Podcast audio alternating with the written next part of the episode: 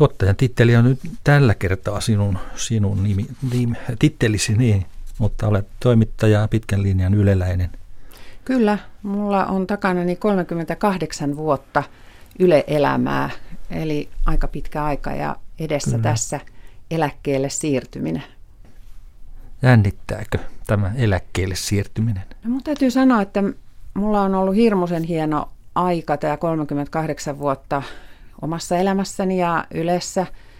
Ja, ja tuota, mua ei varsinaisesti jännitä, mutta päällimmäisenä on semmoinen, semmoinen helpotus, mutta kuitenkin nyt kun päivät vähenee ja vähenee, niin kun kirjoitin irtisanomisilmoitukseni, niin se vähän säväytti, vähän huimasi. Siinä on semmoinen pieni odotus, että mitähän tästä nyt eteenpäin, eikä mulla ole mitään suunnitelmia. En, en ole ilmoittautunut no millekään, kieli, joo, en ole ilmoittautunut millekään kielikurssille, enkä ala kutoa mattoa tai, tai rakennella pienoismalleja tai mitään semmoista. Että mä olen ajatellut, että mä katson nyt ensimmäisen vuoden, että mitä se eläkkeellä oleminen nyt sitten on. Ja mulla on kaksi kolme- ja viisivuotiaat lapsenlapset, joiden elämään kuulun ja he kuuluvat meidän elämään, niin, niin tuota, mä luulen, että pysyn kyllä elämässä kiinni oikein hyvin. No, meillä ei ole paljon aikaa, mutta nyt tietenkin olisi mukava kuulla näistä sinun tekemisistäsi yleensä. Mistä aloitit? No, tu- Turusta muistaakseni. Turussa joo.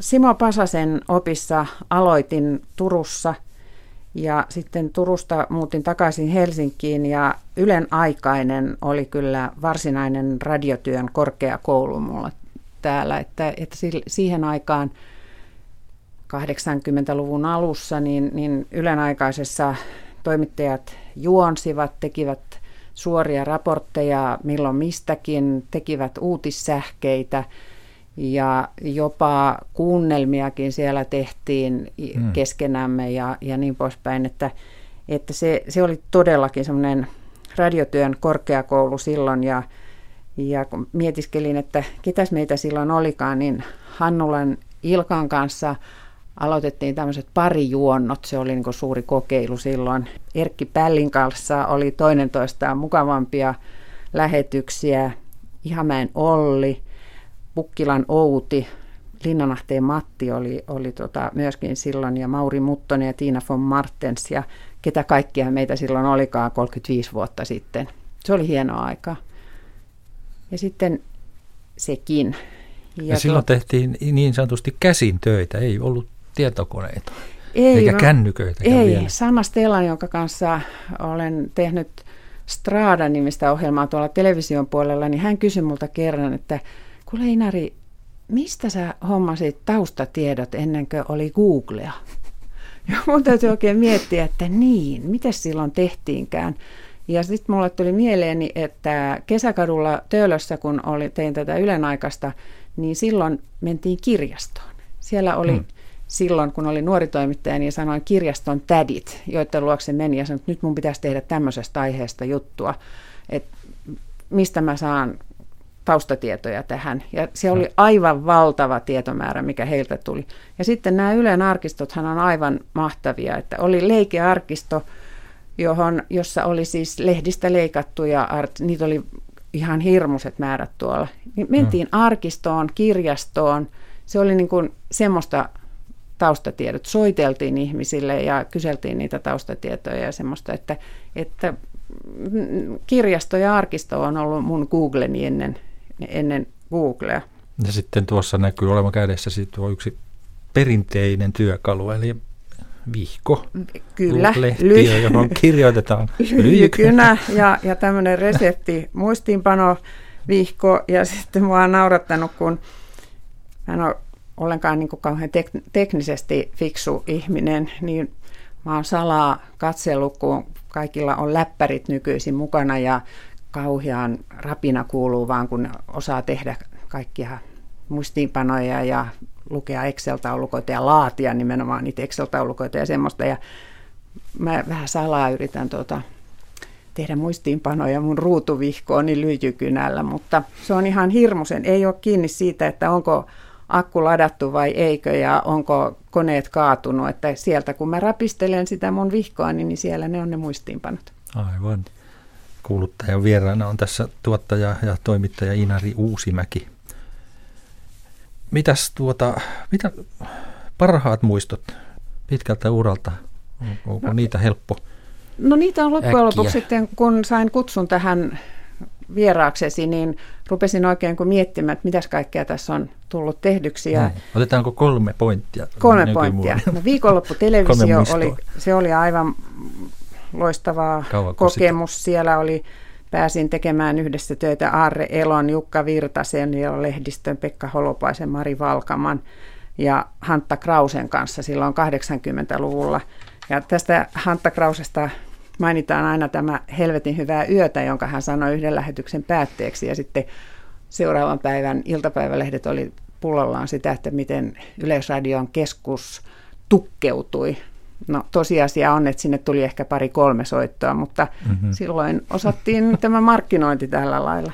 Aivan. Ja sitten huomattavan pitkä ää, rupeama meni Lauantai-Vekkari-nimisen ohjelman kanssa TV1 lauantai, joka, joka lauantai-aamu on taas lauantai-vekkarin aika, tervetuloa mukaan. Hmm. Ja se, se oli, Roope Koistinen ohjasi sen nerokkaasti toinen toistaan vaativampia teknisiä ohjauskikkoja kokeillen. O, ja, oliko se muuten, anteeksi, oliko se ensimmäisiä aamupäiväohjelmia? Ei, TV? Kukko Kiekuu Aha. oli se, jonka Leo Lehdistö ja Pekka Holopainen, se oli ensimmäinen, ne, sitä tehtiin vuosikausia, että tämä Joo. oli semmoinen kukkokiekkuun jälkeläinen tämä lauantai-vekkari ja sitten mm-hmm. tehtiin lauantai-vekkaria ja sunnuntai-vekkaria ja, ja tuota, mä tein tätä lauantai-vekkaria sitten Susanne Päivärinna ja Sakari Heiskasen kanssa ja alkuvaiheessa oli Petteri Ahomaakin mukana te- sitä tekemässä ja Paula Lehdistö ja parisuhdepatologi Raimo Vakkuri keskittyivät sitten siihen sunnuntai-vekkariin ja siitä, sun, siitä tuli sitten tämä aamusydämellä nykyisin. Ja tuota, K-rappua tehtiin muutama vuosi Timo Rautiaisen ja Aksa Sorjasen kanssa ja sitten Stradaa tuolla television puolella. Ja, ja tuota, Strada oli niin kuin kaiken kaikkiaan, täytyy sanoa, että sen tekeminen on ollut Yle-elämässäni erittäin merkittävä jakso kaikilla nau- mausteilla, että sen kanssa on ollut tuskaa ja riemua ja kaikkea siltä väliltä.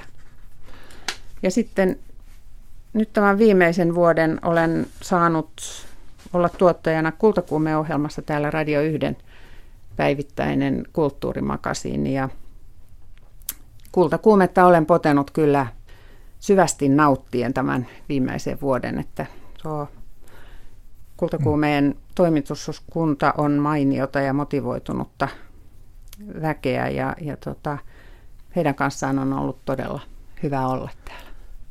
Mitä sanoisit nyt nuoremmille toimittajiksi haluaville tai jo työn aloittaneet?